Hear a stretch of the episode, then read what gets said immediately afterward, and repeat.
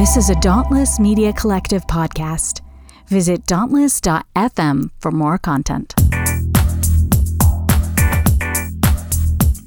I regret to inform you, you're on Chapel Probation, a podcast that takes a critical look at evangelical colleges and universities. I'm your host, Scott Okamoto.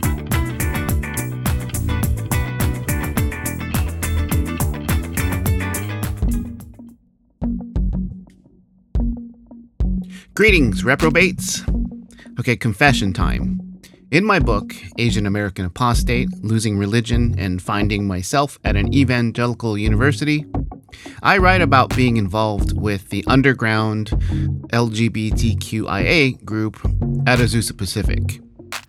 They trusted me to be a listening ear and a support for their events and meetings. There were ups and downs, um, and a bunch of the queer Christian kids didn't like me because I begged them to remain underground instead of coming out to the school where they wanted to demand their rightful place in the student life programs. But to me, it was a sure way to be monitored and controlled, the same way the school clamped down on the multi ethnic programs. We had become heavily censored and watched carefully, lest we try to advocate for social justice and cultural change to include all people in policies and perspective. So when I left APU, I heard about how Haven, the underground queer group, was continuing its efforts to become an official school organization. And I, I was worried. More recently, I learned about Erin Green and Paul Southwick's organization called the Religious Exemption Accountability Project.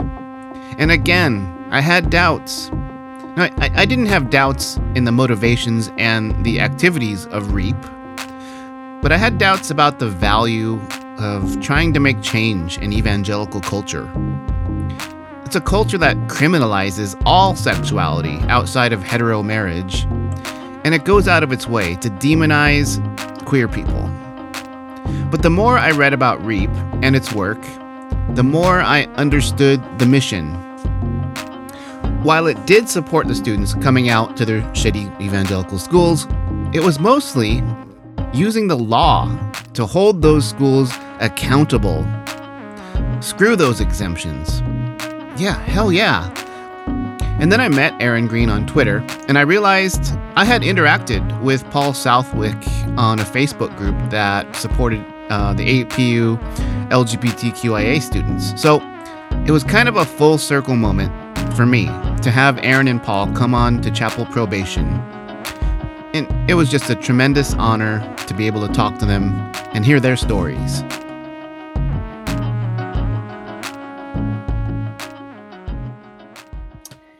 My name is Erin Green. My pronouns are she, they. I am the program manager for campus and alumni organizing at REAP.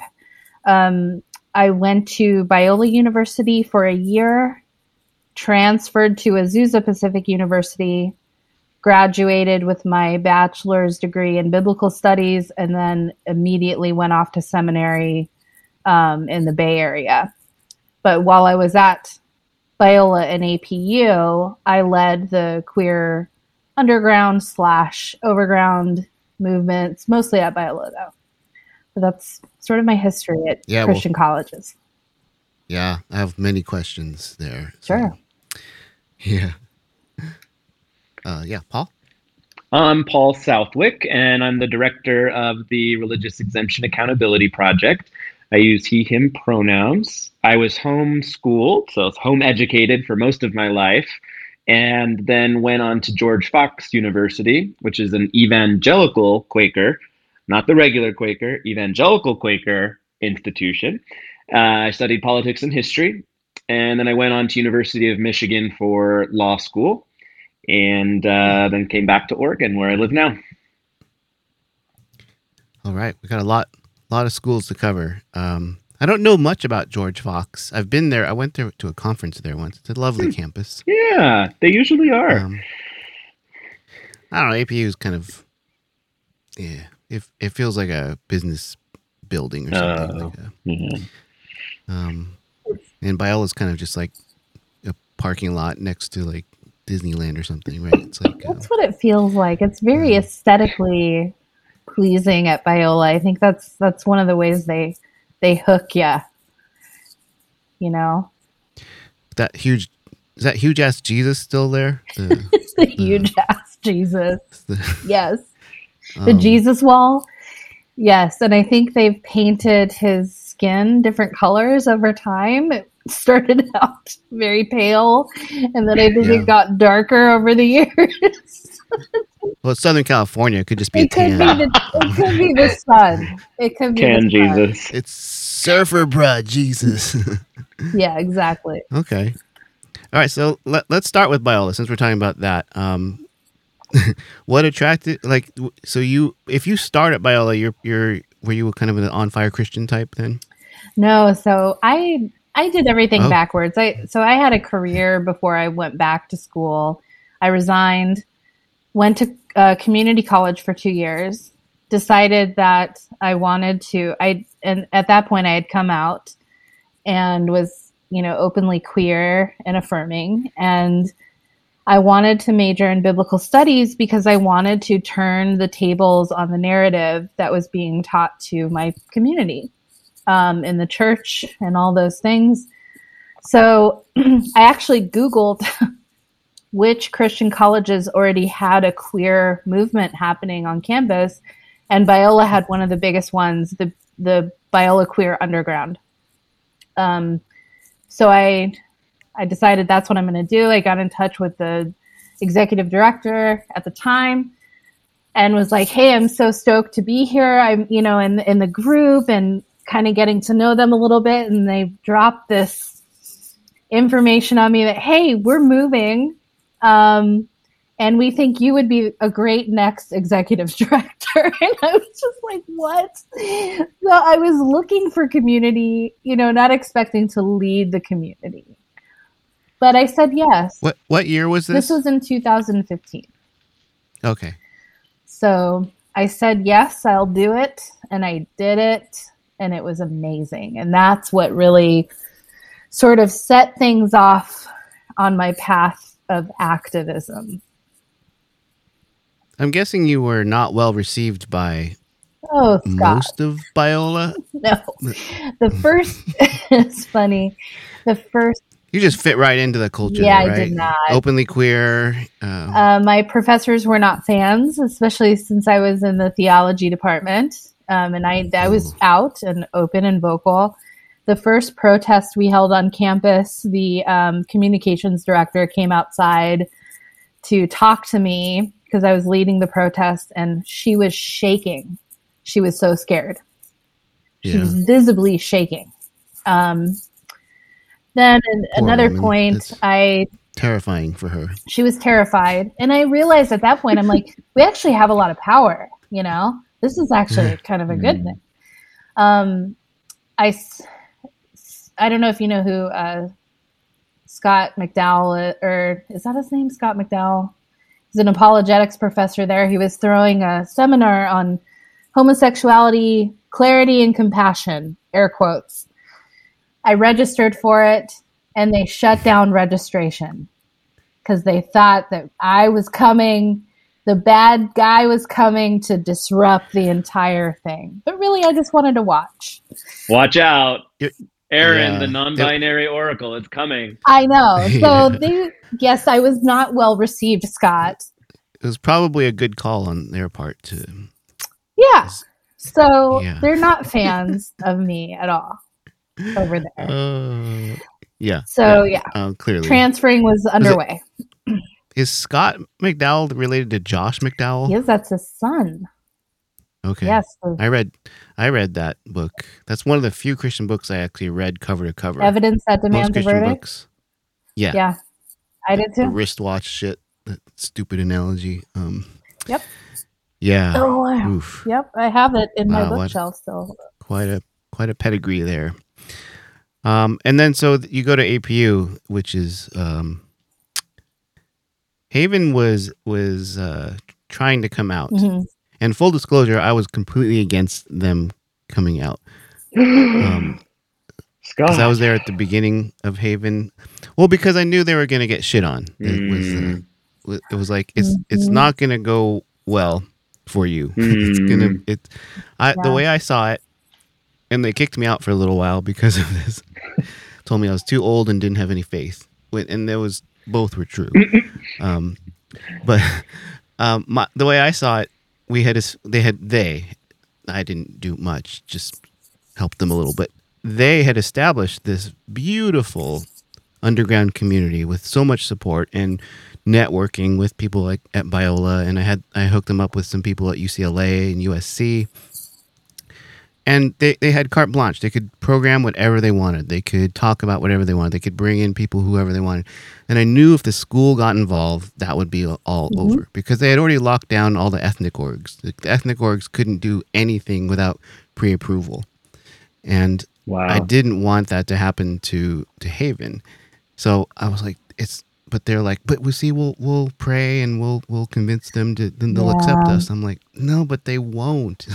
And that's And so- yeah, yeah. that's precisely what ended up happening to that Yeah. group. Um, you're right, Scott. Like a lot of times, you know, these schools will kind of come under the guise of like, or the banner of of you know compassion and we want to talk to you. We want to have discussions with you. We love you. We care about our community here. But really, what they want is they don't want an underground subversive group doing its subversive things on campus. They want to have complete control over that entire process. You know, Yeah. um, and that's exactly what happened at APU, and it happens all the time. Um, so staying underground is actually safer in a lot of ways to keep the integrity of the group. yeah, I I thought so. Uh, Eventually, the next generation and I we made up, and it was it was fine. But when I left, I left in 2013.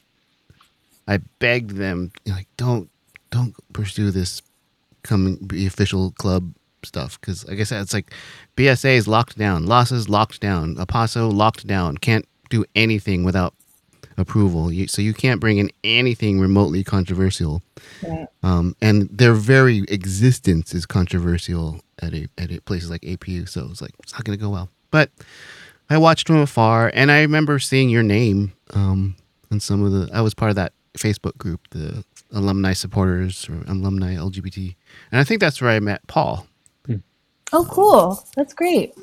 uh, I remember. Was that you? we, we interacted on a thread or two. Um, Yeah, I was uh, Yeah. I was in, uh, invited into that group for a little bit.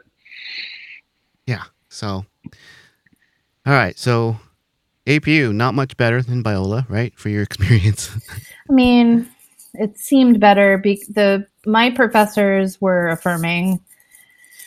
Um, most of them were. they they were they were there, Yeah. especially in biblical studies. Yeah. Yeah, so that that felt really nice. Like I felt like I could I could actually finish my degree well, which is something that I wanted to do. I you know, that was why I was paying tuition. Um but negotiations with administration, you know, I really tried hard to get the ban on same-sex relationships removed. And that was my whole thing while I was there. I, I was just insistent upon removing it because it, it just it was so silly. Like I didn't even need a theological argument. It was just like you don't hold heterosexual peers up to these same standards, you know, as you do to queer folk. And that's not okay. Everybody sees it. It's glaringly obvious. So they quietly removed the policy. They just took it out of the handbook. Yeah. We, when I was working for Brave Commons, we promoted the hell out of the fact that they we celebrated. Yeah. You know, Oh, so you guys blew the whistle. we blew the it. whistle on it, and it actually dis- really disrupted. They put it back. They put it back into the handbook Yeah, it was like a couple weeks a couple later. weeks later and and we were like no no no no then the students rallied and had this beautiful protest it was in the los angeles Yeah, times it was gorgeous Yeah. Then i think they did end up removing it some Yeah. um quietly again. but it's back it's Yeah, back I was gonna say. I think I think it's back. So it's that funny little policy, you know, that just yeah. But that's that was my experience there, and that was what I was really heavily focused on was getting that policy removed. Yeah. So that's going to be kind of a harbinger of a lot. I think a lot of the stories you're going to tell is Reap. Um, but let's let's talk about uh, homeschooling. So Paul, most I read 80 percent of homeschool curriculums are like fundamentalist Christian. Is so were you did you get one of those, Abeka or one of those? uh, Yeah, I got I got multiple of those. Uh, Abeka, let's see, Bob Jones University. Oh Jesus, yeah. Um, Oof. I guess Saxon Math, but I don't know. I don't remember them making math too much about fundamentalist Yeah. Christianity. Um, but yes, a lot of it. And uh, your, so your family was uh, fundamentalist Christian then, or were or were, were, were they? Because a lot of a lot of families actually just sign up for these curriculum curriculi curriculi, and uh, don't even know that it's um, so religious and it's rewriting history and um, so your your parents knew. Well, my, I thought about this because uh, I started looking back at my some of the curriculum that I I've kept over the years and talking to my mom about it now. I, I don't think that they fully knew. Um, Hmm. you know, they were evangelical, but they were like hippies. Like they got they got swept up in the '70s into evangelicalism, and I think they found it to be, you know, give them a lot of peace because they had very they had a lot of turmoil in their childhoods. And so it gave them a lot of peace and security. I think the problem happened especially when we moved out to the country. So we moved into the rural oregon and that's Mm. when it it went you know pretty hardcore. Um and i don't i don't think they knew exactly how hardcore. Oh, yeah.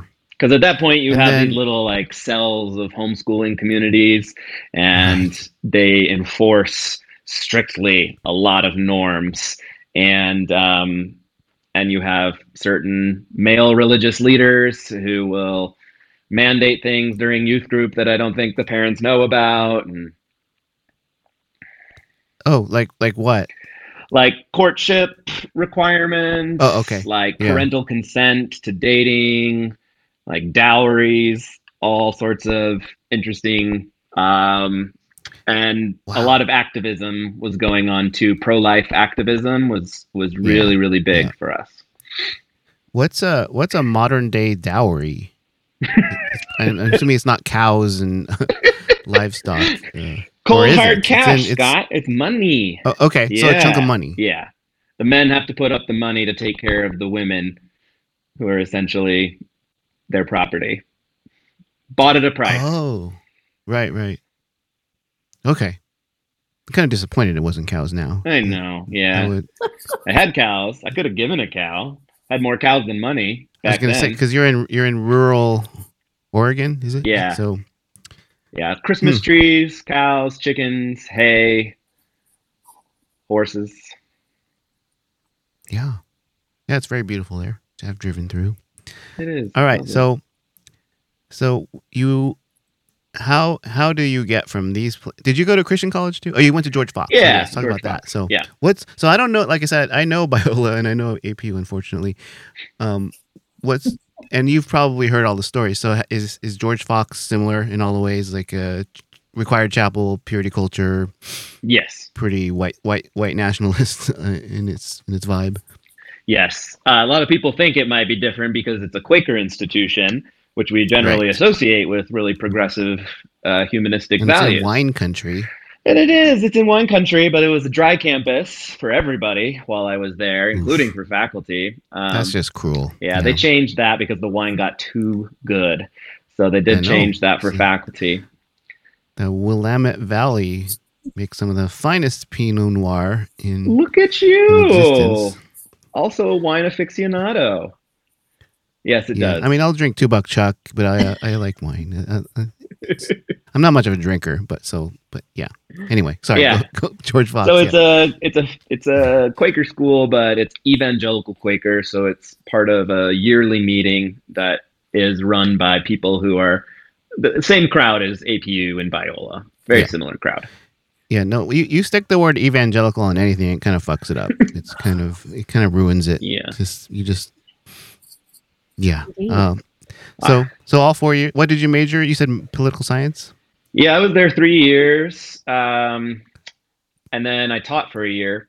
I was in the politics and history departments, and you know, I wanted to go there. This this was a bit earlier than Erin. Yeah, I was there. I was going to ask if you were religious at the time. yeah, I was very very devout, um, and I was definitely a fundamentalist um, and very politically motivated uh, for the religious right. So I wanted to Oh. go to a Christian college. Um, Yeah. but my parents also said, you know, you have to pick one.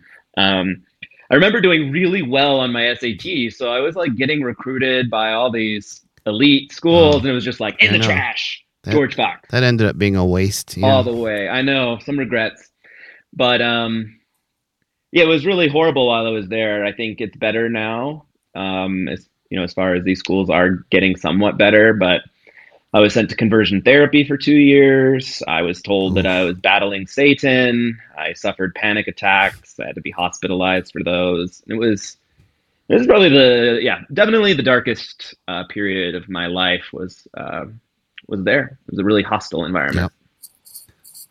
yeah. I'm so sorry to hear that. That's- Yeah.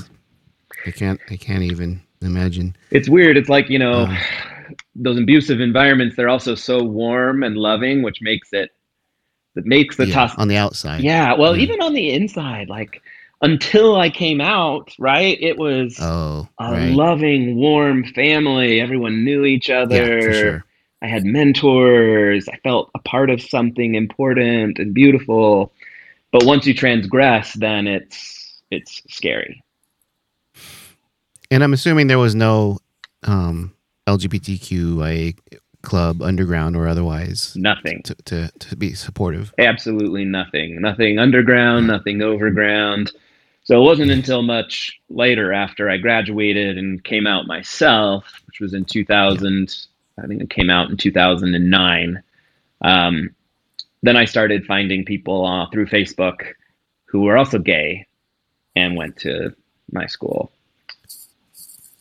And that's how I got involved in activism at George Fox. And so I started an alumni group uh, called One George Fox, which we modeled after groups popping up at Wheaton, and Biola called itself something different. But um, a lot of groups were popping up around like 2011, 2012. Wow. Every week, I ask my guest or guests if they were all in and on fire Christians when they got to their Christian schools. And I don't think I've ever had a guest like Erin Green, who went to Biola and Azusa um, as openly queer, um, partly for her education and partly to just fuck shit up. That's kind of awesome. Uh, Paul's story is more common as someone who went to George Fox in good faith, so to speak, and seemed to fit right in. But after some hardcore deconstruction, Paul joined forces with Erin, and REAP is now a force to be reckoned with. Christian schools, like churches, get so many exemptions that allow them to break the law, basically, particularly Title IX regulations that are there to guarantee equal treatment for all people. So Christian schools can claim that their religion allows them to literally criminalize a person's identity if that person is queer, a woman, or anyone deemed to be against their values. Until REAP came along, these exemptions were never challenged, legally or culturally, outside of a few minor revolutions on campus. Um, you can read about one of them at Azusa Pacific in my book. It was pretty epic. But now, now, REAP is kicking some serious ass. then I think she endures verbal abuse for a season and she endures perhaps being smacked one night and then she seeks help from the church. There is a pile of dead bodies behind the Mars Hill bus. and by God's grace, it'll be a mountain by the time we're done. You either get on the bus or you get run over by the bus. Those are the options. There's nothing holy about writing discrimination into the law, and I am tired of communities of faith being weaponized because the only time religious freedom is invoked is in the name of bigotry and discrimination. I'm tired of it. Hi, I'm Nate, producer and co host on the Full Mutuality podcast. Let's talk about inequality. It's everywhere. Whether it's rooted in race, gender, ability, or sexuality, there's bound to be an imbalance in power, influence, representation, and access. On our show, we want to explore areas of religion, culture, and society where justice is needed in order to bring about true mutuality. I hope you'll join us for some enlightening, fun, and at times uncomfortable conversations as we envision a world where everyone can live free from systems and structures that keep us from being truly equal. You can find us on your favorite podcast app or visit our website, fullmutuality.com, to find a list of all the platforms we're available on. Subscribe today, and we'll see you on the Full Mutuality Podcast. Hey everyone, I'm Nate from the Full Mutuality Podcast. I wanted to take a moment to say thank you for tuning into this show. We're so grateful that you've decided to spend your time with us. Seriously, Dan, Gail, Jessica, Kathleen, Scott, and the rest of us here at the Dauntless Media Collective couldn't produce content like the show you're listening to without your support. I'd also like to invite you even further into the conversation. Right now, there are some great discussions happening over in the Dauntless Media Collective Discord server. If you're interested in chatting with other folks who are deconstructing and decolonizing the oppressive traditions that they came from, please feel free to hop on into the server. If you don't know what Discord is, it's a place where communities can gather online for chatting on a wide variety of topics.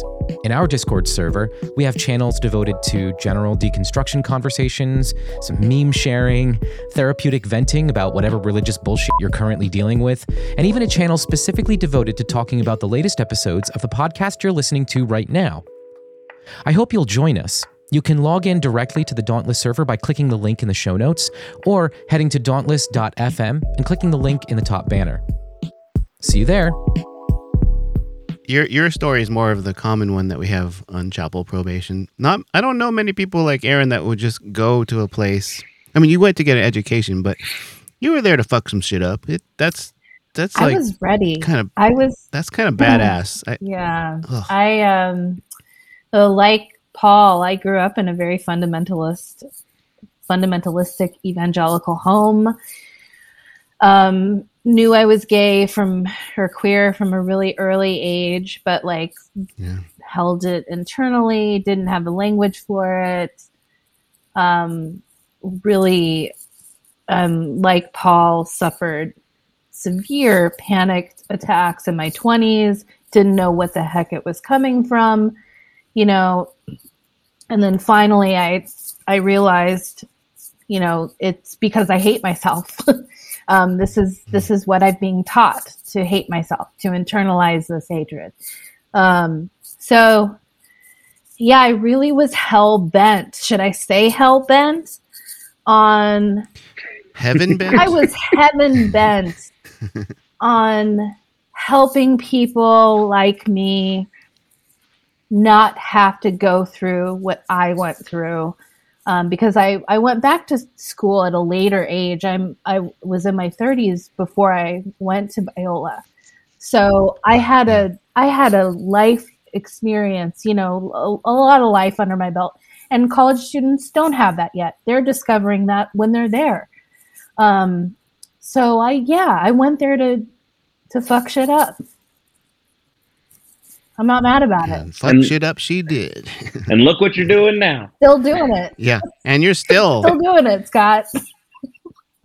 and and, and I, you know i'm so glad you you are because a lot of us who like i i fought the good fight for a while people were telling me i should get out years before i did but i stayed partly for the asian club that i had helped start that was dying and partly for the haven kids Tho- if if not for them i would have left a long time ago but i kept being told that there's no there's so few faculty and people who represent the school that are supportive and so i felt like it was honorable work and then when i left i did feel guilty i was like i'm abandon am I, am I abandoning you know the cause um, I think Um, part of that is the programming we go through, though, right? Like when we leave the Yeah. church, too, there's this guilt. I had that guilt of like, is it okay? I didn't me? have guilt. Oh, actually. really? I. Oh my god. I was just really glad I had my Sundays. Yeah. Uh, that, I- that, that kind right, of overrode right. any uh, lingering guilt for for me. But but yeah, I know what you're saying. It- It's any leaving anything. It's it's fraught with lots of Yeah. emotions. So, um, but yeah, knowing that when I found out about Reap, uh, like I think it was just before the pandemic.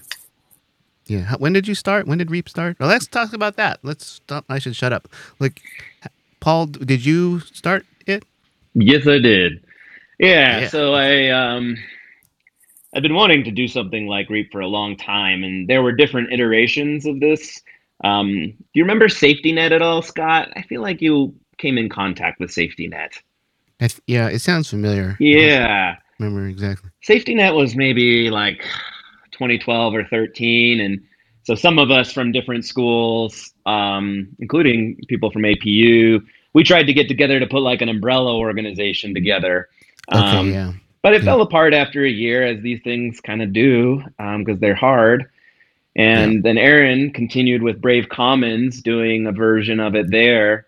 Um, and in 2020, I had the opportunity to kind of change my career and focus on this stuff full time. I'd been doing it part time in a more like a pro bono type capacity through my law firm for about 10 years. And so at the end of 2020, I dove into it full time and then I worked behind the scenes for about six months. And then we officially came out publicly in March of 2021. Okay. So we're a little over two years at this Wow. point. Right. Right. Right. Um, and I forgot to ask when you went. To, I meant to ask when you went to law school. Were you just in awe of the difference in academic culture between F- George Fox and and which law school Yeah. did you go to? Uh, University of Michigan Law School. yeah. Okay. A pretty big school. So. Yeah. Was that weird? Was that was that was it great? I was it- weird. You know, like I didn't realize how weird I was. I ended up Oh. hanging out with these um, students who were foreign students from Bulgaria. I think because they also felt weird and out of place, and so the Bulgarians and I we got referred to as the, the East. George Fox alums Yeah. and the Bulgarians. uh, Yeah, Kindred spirits. they called us the Eastern Bloc, and I. I'm not sure if it was a term of endearment or an insult, but for that's who we were. And yeah, it was Especially amazing. George It was- Fox is as west as you can get. So yeah, it didn't make sense directionally, I suppose. um, but while I was there, nobody had heard of George Fox, of course, small Yeah. little liberal Yeah. arts school, until my first semester. I'm sitting in class, and student turns over to me and like, "Hey, didn't you go to that school?" Because we were in the news. Because some of our white students they made um, an effigy of Barack Obama and they hung him yeah. on campus, which made national news for all the wrong reasons um, that the schools make the national news. So then I was known as that guy, which wasn't any better. oh God, yeah. But yeah, But different world. Did you were you able to? Were you changing too then during law school? Were you sort of revisioning your identity and your life and your yeah, trajectory? yeah. I met a a pastor of a Presbyterian church who was sort of like a good, safe landing point for me there. Um, very nice man, and I remember he t- he was the first pastor who told me I could have sex as long as there was consent and communication. That's what God cared about. And he was the first pastor that didn't make me feel bad about being or having gay feelings. At that time, I wouldn't have said I was gay, but having gay feelings. Um, so yeah, I was coming out of my evangelicalism then, and um, but you know, my brain was pretty much hardwired, real, real hard. So it didn't didn't didn't go lightly. Yeah, it's a long process for for most people. I think to, um, and we, I think we talked about this before on this podcast. It, no matter how much we deconstruct, and I don't know if you can ever fully hundred percent. Um, everything, everything, even enjoying my Sundays is still in contrast to the previous life. You know, so the f- the fact that I enjoy my Sundays and make waffles and enjoy my coffee, and you know, I used to read the paper. They used to have these things called newspapers for all the, the Gen Zers. Um, I just it, I, to this day, every Sunday, I wake up happy that I don't have to go to church, and so that's like a positive thing. Um, um, So you didn't weird like it's still church. in- I love. I really church. didn't. I missed that. I really hated. Oh, I hated liked- it too, Scott. I hated it so Okay. much. You pay. I like the worship. I like. I'm a music. I'm a musician, so I liked singing, and I liked when there was like worship uh, music. I liked. I liked the announcements. I liked putting money in the plate. But as soon as some blowhard got up there and just started yapping for 40 minutes, uh, you lost me. I'm like, uh, yeah. And it's too long. Evangelical church services are too long. They need to learn something from the Presbyterians and other denominations who cut it off at like 30 minutes, 20 minutes. Well, I, I just interviewed someone who was Assemblies of God and and and Black Church can go all day. So like so it's kind of in the middle. Uh, the evangelical it it's too long because it sucks. It's, It's too long because it sucks. It's so true. five minutes would be too long. Oh my God. um, yeah. So so we're, so we're, yeah, we're getting Paul through law school now, and so by the time you were done, we we did you see yourself deconstructing everything? Yeah, so my my first summer job after my first year of law school, I worked for the Alliance Defending Freedom. Have you heard of them? The big right wing legal organization. Yeah, I was gonna say that sounds like one of those conservative deals. Yeah, it's a big right that wing. was your first job. That was my first job because I was still in it. You know, I was Yeah, of course. I was conflicted, Okay. but I was still in it, and I did it, and I Yeah. went through. But um, it was actually while I was there, I, you know, they they had speakers come in and talk about how gay people shouldn't even be allowed to adopt children, um, how Muslims were like mosquitoes that needed to be exterminated, and Yeah. by the end of it, I just, Hmm. I actually had a, another a breakdown, and I I called the crisis line, and this beautiful woman showed up in a van, and I like hopped out and hopped into her van, and she told me it was okay to be gay, and she prayed and cried with me, and at that point, I went back in and I said, I'm I'm done, and I I broke up with the religious right at that time, and then. Um, and then I graduated from law school and started working at a corporate law firm. Didn't know what the hell life was about anymore for a while. Oh, okay. You you got you got paid though at a corporate. Got money, yeah, uh, I did. well, yeah, so that's good. Yeah. it's like a. Something. Uh, so how long did you do that? About ten years. Okay. So now reap. You what? What was was there a was there an event or a, a news?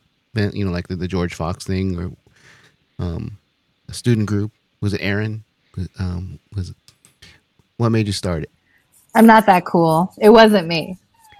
No, you are that cool. If I knew you were this and I- cool, then it would have been you, Erin. Yeah. It would Erin have is been like because of me. Erin is so cool. I mean, I know. I mean, Really, in all. really I'm are. in all both. I of try. honestly. I try. and it's not just the beanie and dad hats either. Thank Um, you, Paul. Yeah, I, I wear beanies and dad hats every day. What's a what's a dad hat? A dad hat is just like a a hat that you know a 45 year old guy would wear. Like that's me. The baseball. little baseball. Okay, baseball baseball hat. cap, like a trucker hat. Yeah, actually, I have a dad hat that has a picture of a dad hat on it. So it's got the Ooh, dad hat with a dad hat. It's one of Anyway, my favorites. I did. Yeah. All right. We- Going back to Reap, sorry. It wasn't Erin, yeah. though I knew of Erin and Erin's work, and we we connected pretty quickly after. Um, but you know, when I was at the law firm for ten years, I was doing pro bono work, and I was helping a transgender student at um. California Baptist, and I was helping Yay. queer and trans students at different different outbreaks across the country. And once I did a case that got in the news, then everyone just like funneled people to me. I was sort of like the underground Oh. queer Christian college lawyer. um, and it wasn't getting any better, Scott.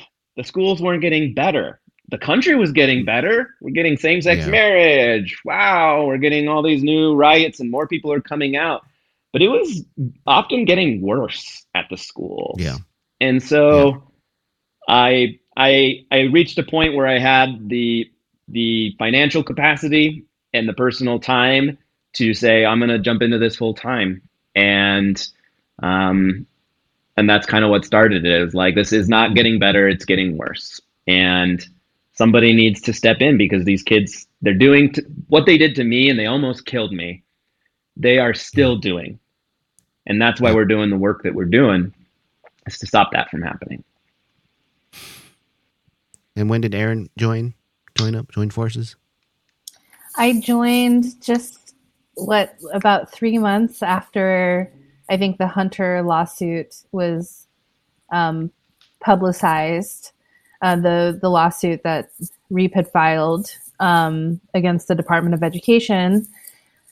So, yeah, I you know fresh out of seminary, and actually my housemate was like, "You should," because I've had talked about Paul. I like Paul knew about me. Well, I knew about him. I knew he was the only person, the only safe person, like doing this work on behalf of students because nobody, like, it's really hard to get people to care about this cause, you know? But Paul was one of the only people, like, who, who I knew really cared about this cause. So my, I was talking to my housemate about it, and my housemate was like, well, you should, you know, get in touch with Paul and ask him if there's anything open at REAP. And I'm like, no, I was too scared. Were I was too scared. But then I Aw. finally just went for it. I'm like, I emailed Paul or something like that, got in touch with him, and it was all downhill from there. And it's, it was like, Yeah. you know, here we are. Now we're combined forces. Um, and it feels really good. Feels, feels right, you know? Yeah. I was researching your website to write an article um, about APU's uh, struggles with the accreditation currently happening. They're on probation. Now, maybe you guys can explain to me. The, so everyone always asks me, how do how do these schools get away with so much d- discrimination? And and I'm pretty sure it's just the the religious exemptions uh, for Title IX, right? So that that allows them to have, you know, on the books, very discriminatory rules and and you know uh, things that the students have to f- code of conduct um, that you can't you could never do at other in other places. So is that what is there a number of exemptions or is, just, is it just like a blanket exemption they get?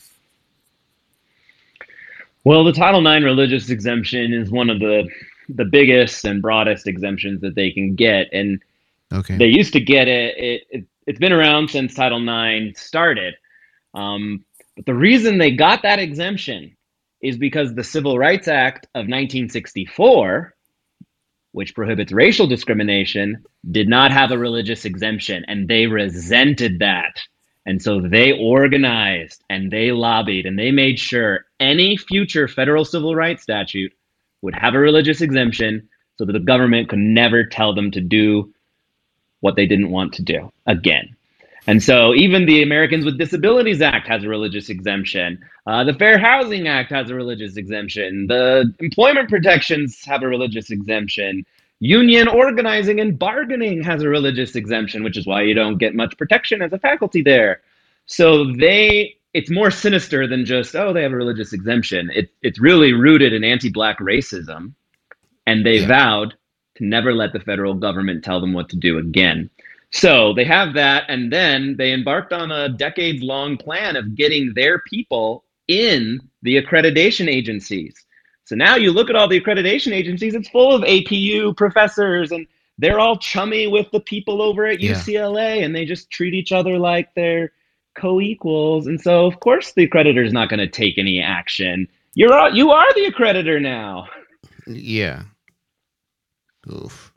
That's the scary spot So- we're in. But is something changing now? Because when I was there, there was no haven. There was I mean, there was no official haven.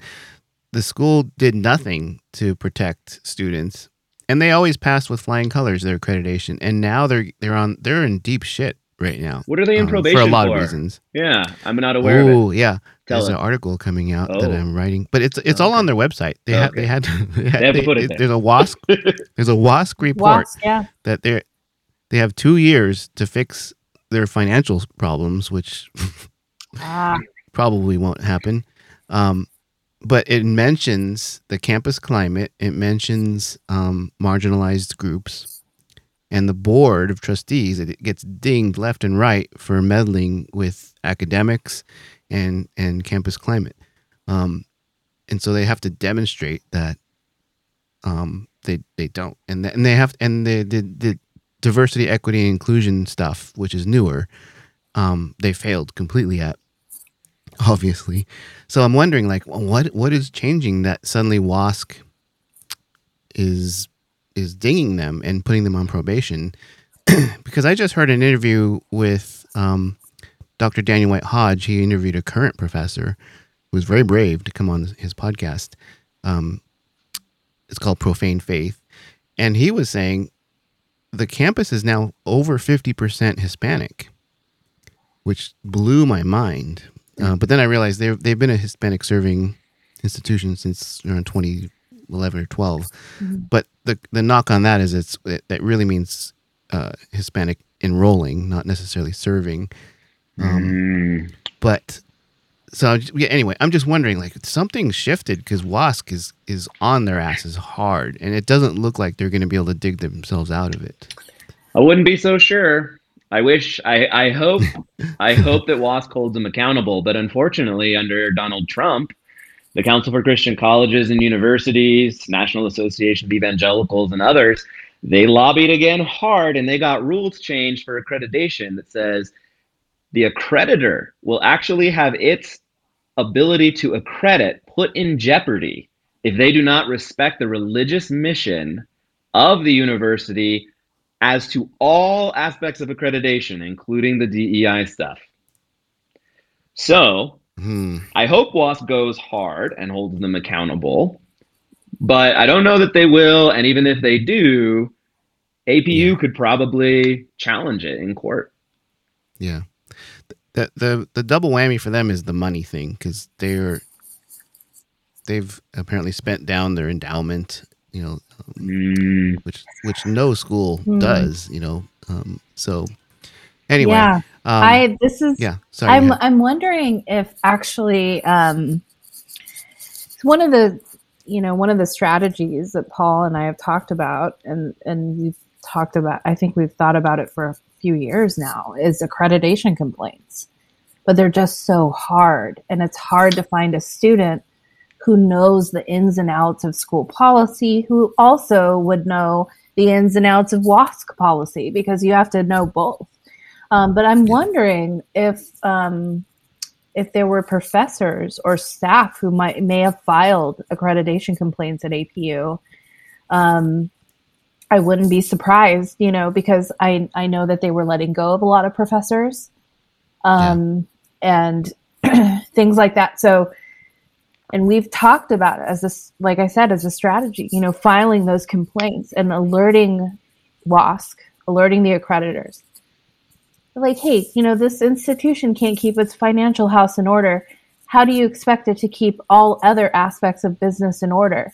How do you expect it to uphold its fiduciary responsibilities to students? It's it's a good question. It's a valid question, and I wish these accreditors would investigate these schools more often. But like Paul said, there's still, you know, a lot of problems. Yeah. Uh, apparently, it's very possible a professor or two complained because it's noted that professors who were interviewed for this accreditation process talked about the board meddling with their their curriculum, like their classes, like mm. the acad- the Yeah. board is meddling in the academics, and we all know what that yeah, means, we do. right? We do. I Um, have a feeling so, I know which yeah. some of those professors are. I bet you Yeah, right. anything they're in the School of Theology. They're in the Department of Yeah. Theology. Yeah. It would have been global studies if it still existed too, probably. Oh, Um, those two. Any any anti-racism things or you know stuff like that. Oh yeah. Oh yeah. Yeah. Okay, this part's hard. Um, I'll say this about supporting queer students. uh, professors and staff should stand up for their queer students. But they do have to weigh the cost, and, and not only to themselves and their own careers, but for the cost of the students. If an affirming pro- professor gets fired, like the two professors at Asbury, John Roller and Jill Campbell, who were fired shortly before the Asbury quote unquote revival. Those professors will surely be replaced by professors with hardcore anti queer beliefs. John Roller and Jill Campbell were likely invaluable supports for their students in a setting that is harmful and hostile to queer people. It's a horrible decision they have to make. Uh, to be cautiously supportive in the shadows, or to be fired and therefore unable to be supportive at all. To be clear, I don't fault Erin and Paul's anger at affirming professors, especially the ones who only cite their mortgages as the reasons for not taking a public stand. It's it's way bigger than this, than that. But the sad reality is that the system is not safe for queer people and it's not safe for their allies. Short of just establishing and funding a pathway out of these schools for all LGBTQIA folks, the evangelical culture will continue to assault queer students and their allies.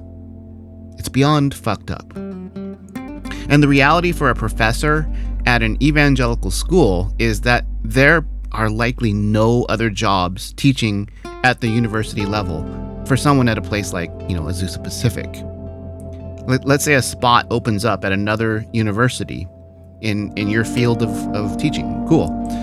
So an AP, APU prof then applies along with about 50 to 100 other professors from all over the world for that one spot. And coming from APU is hardly a prestigious notch on the old CV. So asking a professor at an evangelical school to be publicly affirming is pretty much asking that professor to be to find a new career outside of academia, which, you know, it's not, not a bad idea. Academia kind of sucks.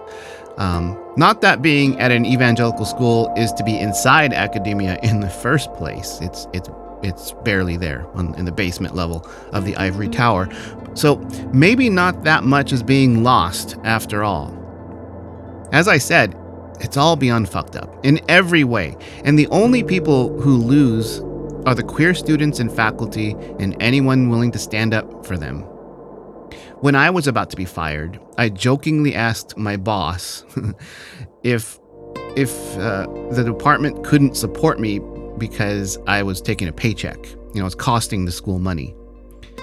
Um, they, the, the department had just openly supported a gay student who had won an award at the MLA conference. That's not a Christian conference. That's a national uh, Modern Language Association conference, and he was he wrote about being gay. The English department supported him, but my boss told me we can support him, we can't support you because I'm not bringing money into the school. In other words, I'm not a paying customer. Yeah. So, all this just to say, it's fucked up. Evangelical schools, man, I hope Reap comes after you all and takes you down. Truly. Um, yeah. So let's since we're talking about these, I, I since I was on your site, I was reading back through the cases that you all have been in part of. Um, so yeah, can you talk about like the process of how you decide to get involved and maybe some of your your war stories of that maybe a happy one. That you happy story. Happier. Yeah, like. Oh, that's, that's a good. There's a the happy story. There are a lot of happy stories, um, but they and they they come from the students, as you probably know yourself, Scott, and as Erin has seen. Um, the students are so incredibly inspiring and brave. Um, at SPU recently, we had a hearing in yeah. one of our cases. Um, because the I'm representing a group of students, faculty, and staff. They've sued the board of Seattle Pacific University, certain trustees, and a president over a bunch of deceptive shenanigans that they went through to preserve an anti LGBTQ hiring policy. And we had a hearing just in February, and 500 people showed up to that hearing, Scott. Yeah. That never has happened in my career, and I've had a lot of hearings. Um, Yeah. That never happens. That energy, that commitment, it was palpable. And those experiences have felt more like church than anything else I've experienced other than church to me.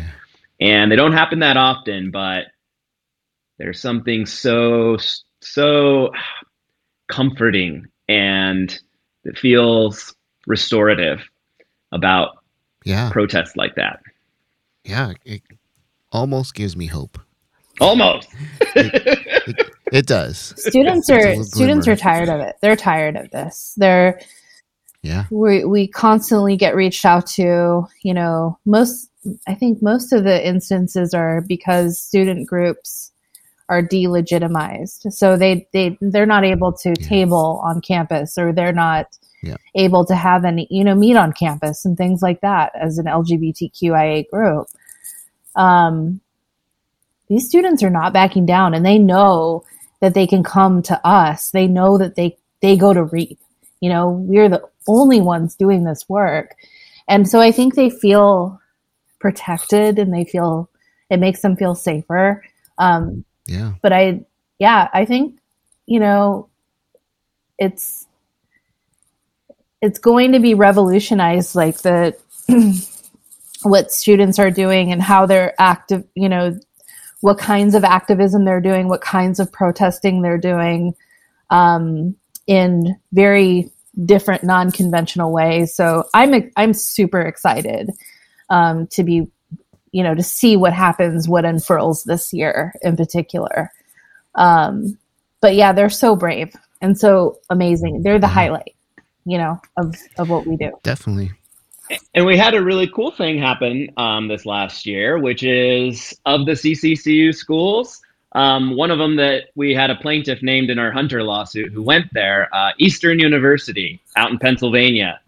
They flipped. They became affirming in just this last Wow. year. And Yeah. it, it's not just because of REAP and the lawsuit. Really, that's just a small piece of it. It's the internal work that that school did Right. for a long time and that's a victory. It's one school among hundreds, but we got to hang on to those little those little rays of hope because it's kind of yeah. dark I out mean, there. Yeah. But like you know, to Erin's point, maybe there's some momentum building. Because the way these evangelical schools work is that the the students are paying customers. Um, you know, the the reason they have these draconian rules and regulations, I don't, you know, most of these staff and, and administrators probably don't give a shit about whether their, their students are LGBTQIA. It, it's the same money. That's really all they care about. But they also know that the funding comes from very conservative groups who will pull their funding if they're seen as woke or, um, Yes. you know, affirming. And so, and so until until the tide changes and it becomes, you know, less financially bad for them to, to accept their students as they are, it, you know, that's and so things like seattle that's that was huge. I I, I th- uh, there was a great episode of the Veterans of Culture Wars podcast where they interviewed the professor and the student. I think she was like the lead plaintiff, one of the lead, one of the students who were involved, whose name was on the case. Um, and I was just in, in awe of, like, man, I wish there was something like that at, when I was at APU. Uh, but all the professors are too scared because there's no tenure and um, And they use that just fear. They use they use that fear. And I have a real hard Yeah. time with I have a real hard time with professors who claim to be allies but won't stick their neck out at all. And Yeah. as a queer student who was sent to conversion therapy at one of your schools, you won't even stick your neck out for me. That is a Yeah. huge blemish on your witness, whatever witness you're trying to have. So I my message for affirming faculty is stick your neck out, rise up a little bit. These kids are doing it. If they can do it, you can do it too. And I think it's really important that the adults in the room act like adults and start supporting these kids because they need it. And the time is now. And yes, there's momentum building, Scott, but there is momentum and money on the other side, and they are cracking down all oh, over oh, yeah. the country. They are purging faculty and staff, they're purging board members. So yep. I think that if there's going to be any saving the schools or getting more of them to change, it's going to require even more of a lift from allies and from adults. Yeah, I mean, so like, remember Asbury a few weeks ago? They're having their their big spiritual orgasm for a couple weeks. Um, oh God! It, it, was orchestrated by Francis Chan, apparently. But oh yeah, okay, uh, a random worship uh, what is it called? Revival just erupted. Um, you know, everyone like an orgasm. everyone, yeah, yeah, maybe not two weeks, but. Um, oh my god! I'm that's, sorry. That's a little much. We could delete yeah. that if um, necessary. Um, no, that's great. Oh no, no, that's, that's that's what people tune in for. Um, what was I talking about? Asbury. Um, Asbury um, revival. They had just they had just fired two professors, not for being queer, but for saying nice things about queer students and, and being mm-hmm. supportive. Mm-hmm. They just fired him, and and so many people were like, who aren't even Christian, were saying, "Oh, isn't that wonderful? They're having this revival, and look, there's a black person, and uh, oh, there's a there's a queer person there." You know, so it's you know we can't be critical uh, of it, and I'm like, "Fuck Asbury!" Like until they fix that shit, I don't care what they're doing and or how long they're doing it for, especially if it ends with Francis Chan. That's like a deal breaker right there. But yikes, it's like it's like man, yeah. So. I um when I was at APU, I remember sitting in one of my professor's office, and um, I asked her because she she was explicitly affirming to me like, and there were other professors in that department like she co-taught with another professor one of my classes and they were both affirming and i asked her you know could you publicly say something that would be nice um, and she she looked me right in the eye and said we have mortgages. And i thought about it. I'm like you don't think these students are paying tens of thousands of dollars to go here or putting some sort of financial or monetary risk? Um, like that of course they are um, and and from a biblical a theological standpoint there it's pro- it's so problematic you know it was fascinating to me it was just like they'll privately do it but they are scared you know, lose tenure. And it's yeah. like she probably already got fired anyway. I, you know what I mean? I don't know. Yeah. What that say, Paul? What that tells me is, you know, I, I can't say uh, I'm struggling. what it tells me is that capitalism has a stronger hold on people yeah. than their Bingo. professed religion. And there's a not so fine line between being quietly supportive and being complicit.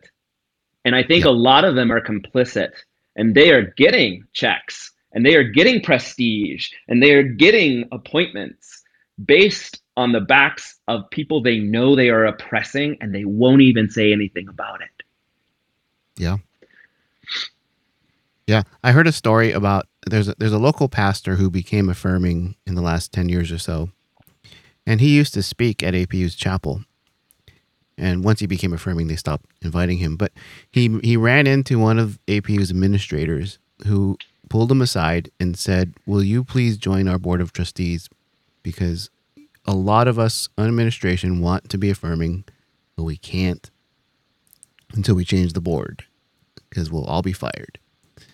And he said he was just amazed. He, a couple other names came up, and it was just like, yeah, and so, to your point, it's still kind of cowardice. It's just like you know, you're an administrator, you have power to, to do something, um, even little things. You know, like like make it a little less shitty, but they won't even do that. um, so yeah, yeah, it's pretty wild. But yeah, you talked about points, it's capitalism is. Yeah. Well, you talked about money, Scott, and how you know the donors and all of that, and and it's true that there are big donors, but the donors, Scott, are a tiny percentage of the budgets of the schools. The budgets of the Mm. schools are almost all taxpayer money. Almost all of it. Just look at their financial reports. It's government grants, it's government loans and grants, and it's state government loans and grants. And then the little bit of alumni giving is so tiny, it doesn't even matter. So that's why hmm. we filed our Hunter lawsuit against the Department of Education because they are the ones funding the discrimination. You just turn that spigot Yeah. off, and these schools Yeah. will fold overnight. Almost all of them. Yeah. They did it with race and discrimination based on uh, prohibitions on interracial dating and marriage. They changed almost overnight, but not until the government turned that money spigot off. So the government is really the primary reason that these schools have not changed because all the financial incentives are aligned for discrimination. Damn. You got to turn that money spigot off. Yeah. And I think a lot of folks, our audience, is- or not our audience, but a lot of people don't realize that their taxpayer money goes toward these institutions and funds the Yeah. pipeline of discrimination in this way. They don't realize Yeah. that. And when we tell them, they're like, what? And it's like, yeah, Yeah. yeah, your public money goes towards this open discrimination, you know, and you can do something about it. You can help us fight the system, you know? Yeah. Oh. And that's why the schools they um they what is it called? Yeah, they're like fighting over their weight class. What's that called? Like in uh, Yeah. wrestling or something. Pun- punching above their weight class. Punching above their weight. Sorry, homeschooling moment. Don't know all those references. Punching above their weight class. Because there are not enough discriminatory churches giving them money. There are not enough discriminatory rich donors giving them their money. They would never be able to have these massive online campus online programs and huge campuses but for our money. Our money, taxpayer money, and we can't even go to the schools. How un-American is that? Or maybe how American? I was gonna actually, say, how American How is? American is that? Sadly, yeah. unfair damn. but American. hmm Yeah. The other thing is like the religious exemption thing. Like, can we just start a religion, like the Temple of Erin, and we all worship we all worship Erin. I'm And down. we have The Temple uh, of we, we need cool we need we need cool like costumes. Um, Everybody wears a dad hat. Everybody wears a dad hat in the Temple of. Erin. dad hat and um and then we could start like a, a school and we and we can make whatever rules we want we can s- say you know no no cis het white evangelicals allowed and I'm- um I'm all for this. and the, the and the government has to let us do this right because it's relig- it's our religion so hello friends do you have a minute I would love to share with you the wonderful news of Erin Green and her temple, the Temple of Erin. Do you feel weary of heteronormativity? Are you sick and tired of the tyranny of cishet values and chick fil activism? The Temple of Erin is here with a message of social justice with beanies and dad hats for everyone. I was depressed and lonely in straight white spaces, but I found love and acceptance at the Temple of Erin. Most importantly, I learned how to fuck up patriarchal and heteronormative systems. And I love my dad hat. Before the Temple of Erin, I had no direction in life, and I kept finding myself shopping at Kohl's and Old Navy. But now I wear a beanie, and I know what I'm here on this earth to do. I'm here to fuck shit up, and I've never felt a greater sense of purpose. So join our movement. Find yourself. Fuck shit up. Put on the dad hat of righteousness, as long as it isn't red. Yeah, fuck that. But be part of our movement for justice and inclusion. Praise be to Erin. I mean, could Jesus rock a beanie? I think not. Do they have to prove the validity of the religion to be able to enforce this, or is it just say they just say it's my religion? They have to say that it is their religion. Uh, that's all they have to do. And do is there ever theological debate? Because there are a lot of Christians that are affirming, and so when when when an evangelical school says to WASC, no, we need to fuck over the the queer kids because that's my religion. Can't someone say, hey, counterpoint, I'm a Christian too, and that's not what the Bible says, in my estimation. Does that ever happen? They cannot, because what the government looks to is who, or sorry, is what does the highest religious authority of the school have to say? And that religious authority is either the denomination that owns them or appoints their board, or, and this is like this novel argument they're trying to make, or it's the board is the religion itself. That's what they are arguing now. The board is the religion, and what they say goes as a final pronouncement. Boardism. Boardism. Boardology. I'm a I'm a boardist. Four. So that's what that's what the SPU kids sued for, right? Is because the the SPU tried to say, well, our our our people said this is okay to do, so so fuck everybody else. So it's It's a little different. It's in that case, it's the board said, "Hey, we're going to let the campus community participate in a process to decide whether to overturn our hiring policy." And it's on the table. It's an on the table option to overturn it. Well, they did so well that the board was going to vote to overturn it. But then what a couple of the really bad actors did is they then went to the denomination and they got the denomination to do some pronouncement, which actually affects APU too, because APU is affiliated with the Free Methodist Church. And doing that pronouncement, they undermined the whole board process. And they basically made it into a farce so that there was not there wasn't a ah, chance. So it's it's actually more well played, SPU. well played, but also But very unethical. Yeah. Yeah, that's shitty. That's ugh. But you know, they're going down in flames too. They have no money. Like people are leaving the school because it's been exposed as Yeah. as hateful and news. unkind. Yeah. but they'll get they'll get you know the the kids that don't get into Liberty or Bob Jones will will end up there. Um,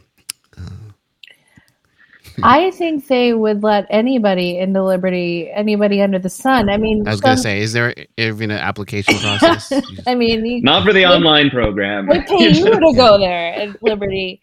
Uh, I hate gay people and minorities. Can I come in? Yeah, you're in. they'll still, you know, at these schools, it doesn't, it doesn't matter if you're queer. Like we talked about this a little bit earlier on the podcast. Like these schools just want your money. They will court anybody under the sun. You know, they don't. They just want your funds. Um, And then once you get there, and then you figure out, you know, you're 21 years old, and then you figure out you're gay or queer, trans, non-binary, whatever. Then you're screwed, and then your family's not affirming. You have nowhere to go, you know. But l- I mean, and that's, it's not all doom and gloom. Like we're here, Reap is here, you know, to help someone Hell like yeah. that. So Yeah. And a message that I always started with and I wish was said to me, and I don't know if maybe people listening to your podcast aren't in this headspace anymore, but if there are people out there who are still struggling with it, just you you really are not alone. It, it feels like you are alone, but but you're not. And there are so many of us who want to come alongside you in whatever way we can. So, you know, reach out to Reap, reach out if you're, you know, on a campus that is treating you poorly find those safe faculty members, find the underground group, or contact Erin, and and they'll help you find them. Because there's good people out there. And if you go to Biola, everyone else is gay too. So it's, it's the gayest school I've ever been to. So uh, everybody's gay at Okay, Biola. I I thought APU was pretty gay. APU is so you know, gay. I'm not, APU is I'm not so saying that pejoratively. I just was just like uh, Smith Hall is like nudity is community. Everyone's like spooning each other, and it's like a beautiful thing. Like I what? love it. Don't say stop saying no homo and just go with it, and you know just Go with it. live your life. You know, it's it's fine. We had a um, strikeout queerphobia protest um, in October for National Coming Out Day, and I went to APU's version of that or their participation in that. So many queer people showed up from APU. It was the most beautiful thing ever. Grace Baldridge Semler came and sang. It was glorious. So yes, there there are so many queer people at these schools. It's it's just unreal, and it's you know Well, you know why it feels that way because it is that way. We we have the data. Um, before we filed our lawsuit two years ago, we hired a firm to do a survey, and they surveyed thousands of students, and they found that there were just as many queer students at Christian conservative evangelical colleges as all the other colleges.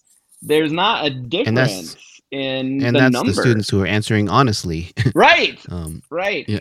But the big difference is they're a lot more closeted, or they're only Yeah. out to a few people comparatively. okay. Oh, they they asked for that. Yeah, we asked about are you out to anyone, or if you are, how many, um, and who. So we have all that data, and you know, there's there's a lot of queers out there, and um, you know, some of them are out and proud now, which is so awesome. That it, that's the Yeah. one benefit of culture becoming more affirming is they Yeah. can't do as extreme of violence to us like they used to. They can't get away with that anymore, and so more people can come out.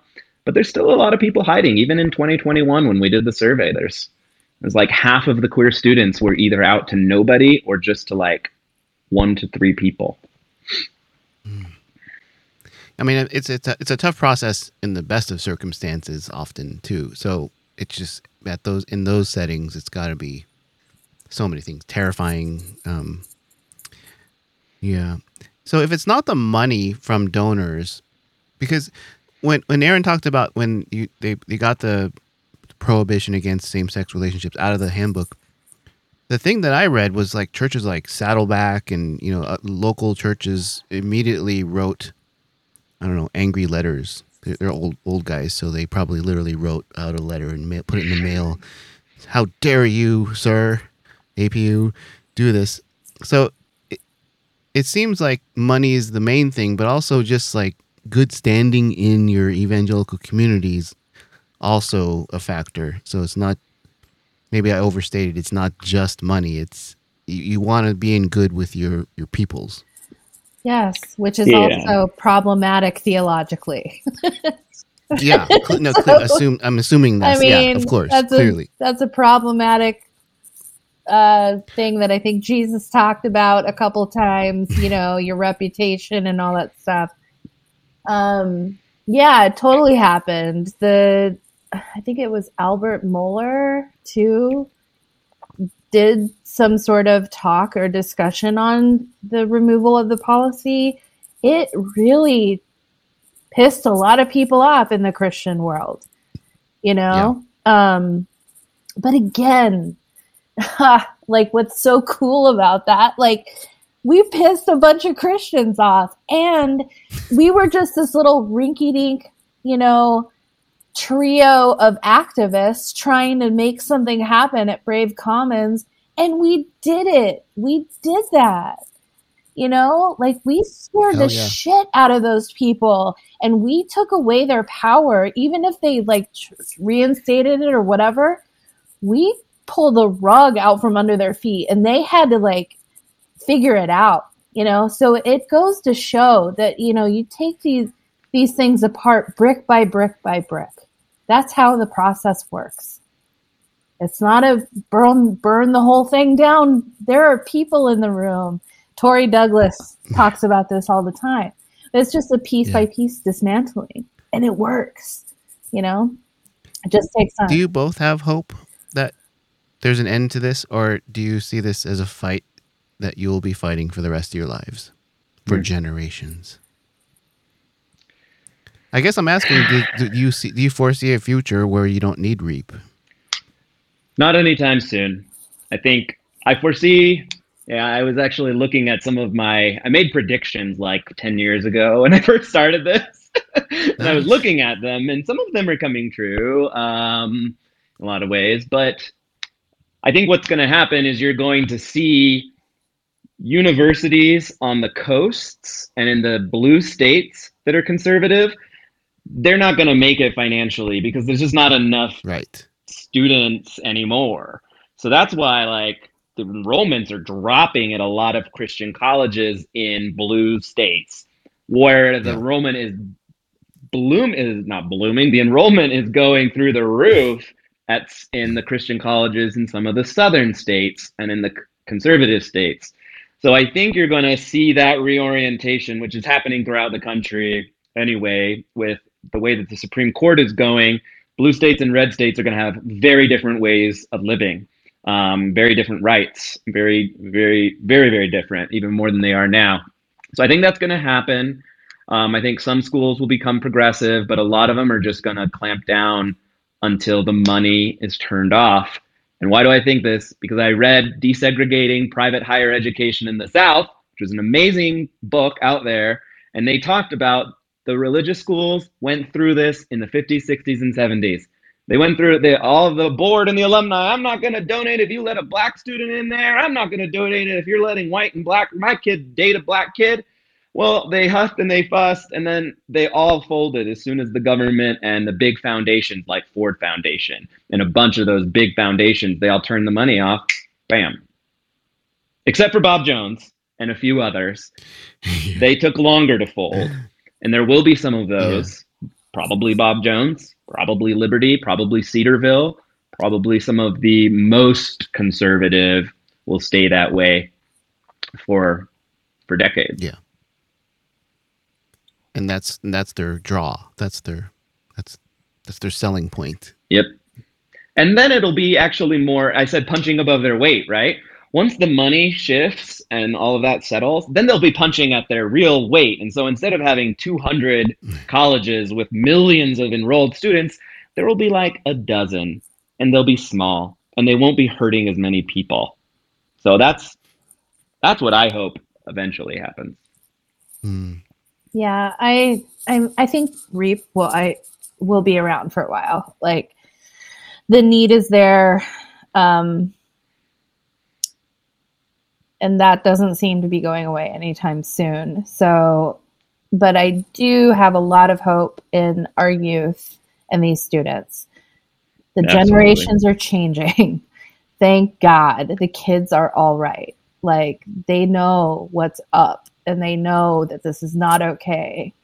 Um, so that's what I'm excited about is the you know this revolution that's potentially going to unfurl very soon here. So um, I have hope for sure, but yeah, I mean this is a a legacy thing, right? Like all all activists um, have elders and ancestors who came before them, and we do we do too, you know. And like that's the, it'll the legacy will just keep going on in different in different manifestations. I think of the work.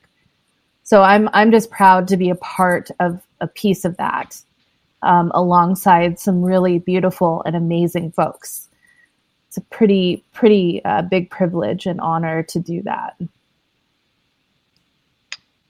It is. Yeah. I'm just so. I, I'm a cynical person. I admit it. Um, but I look for reasons to have hope. And when I think, and I when I see what you all are doing, it gives me, it does give me hope because I, I've, I've been in the classrooms and I've seen the faces of kids who are marginalized and who, who hate their identities. And a lot of that's, um, some of that, some of that is, is racial or or gender in those settings. Um, but man, the queer kids got hammered in those settings. So many have said they had suicidal ideation and depression, and um, and that's and, yeah, yeah. I, I write in my book that um, it's it, it it was definitely a factor in keeping me there and keeping me um,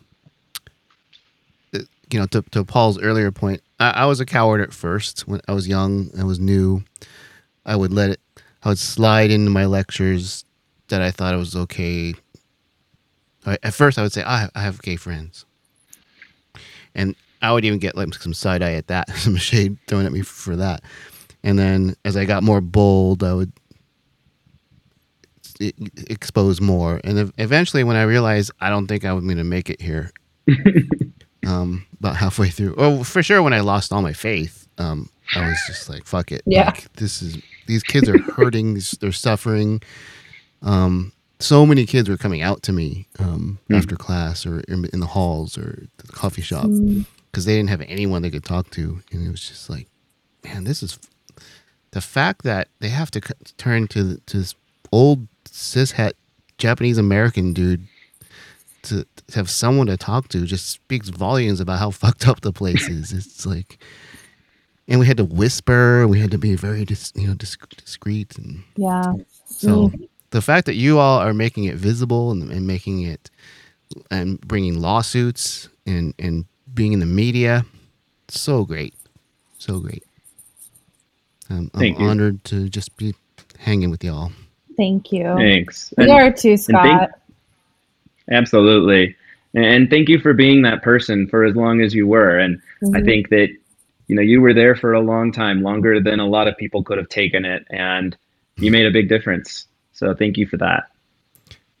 Oh, thanks. I think I made a difference in a few. it's just it's just like catcher in the rye or something. Just couldn't help them all, but Mm. Yeah, um, including few- like the Asian kids and the and the, and the, the BIPOC kids. Um, it's a tough tough place um, for everyone. Um, But yeah, but yeah. Here's to y'all. This keep kicking ass. I'm going to put all the links in the show notes. If people Awesome. don- Thank donate, you, be involved. Thank you. Thank you, Scott. We'll keep bringing the fight. Yeah. Yeah, yeah. So let's. Uh, if I have a season four, I'll, I'll have you guys on to up, update any Okay. any ass kickings you've administered Cool. some of these schools. We would love to keep you updated on that.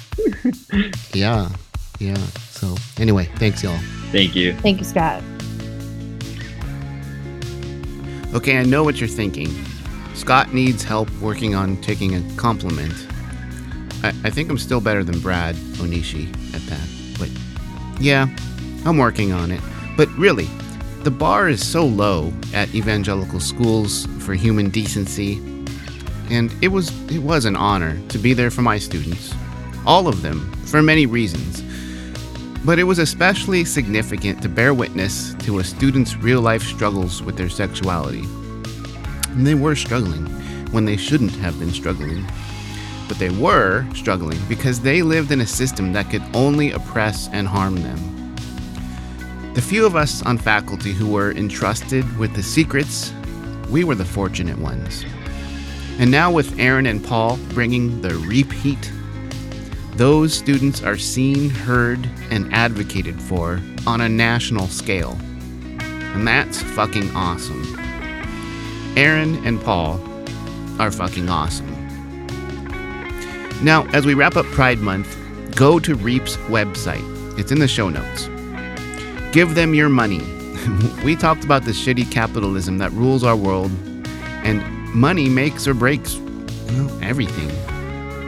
But we can empower Reap to continue Erin's mission of fucking shit up in regards to these religious exemptions, which are simply loopholes for bigotry and oppression for queer students, faculty, and staff. Let's do something. So thanks to Reap, thanks to Erin and Paul. They're like so many guests I've had. They're just heroes of mine, and I just admire them and I'm inspired by everything that they do. So we'll be back next week with another episode of Chapel Probation.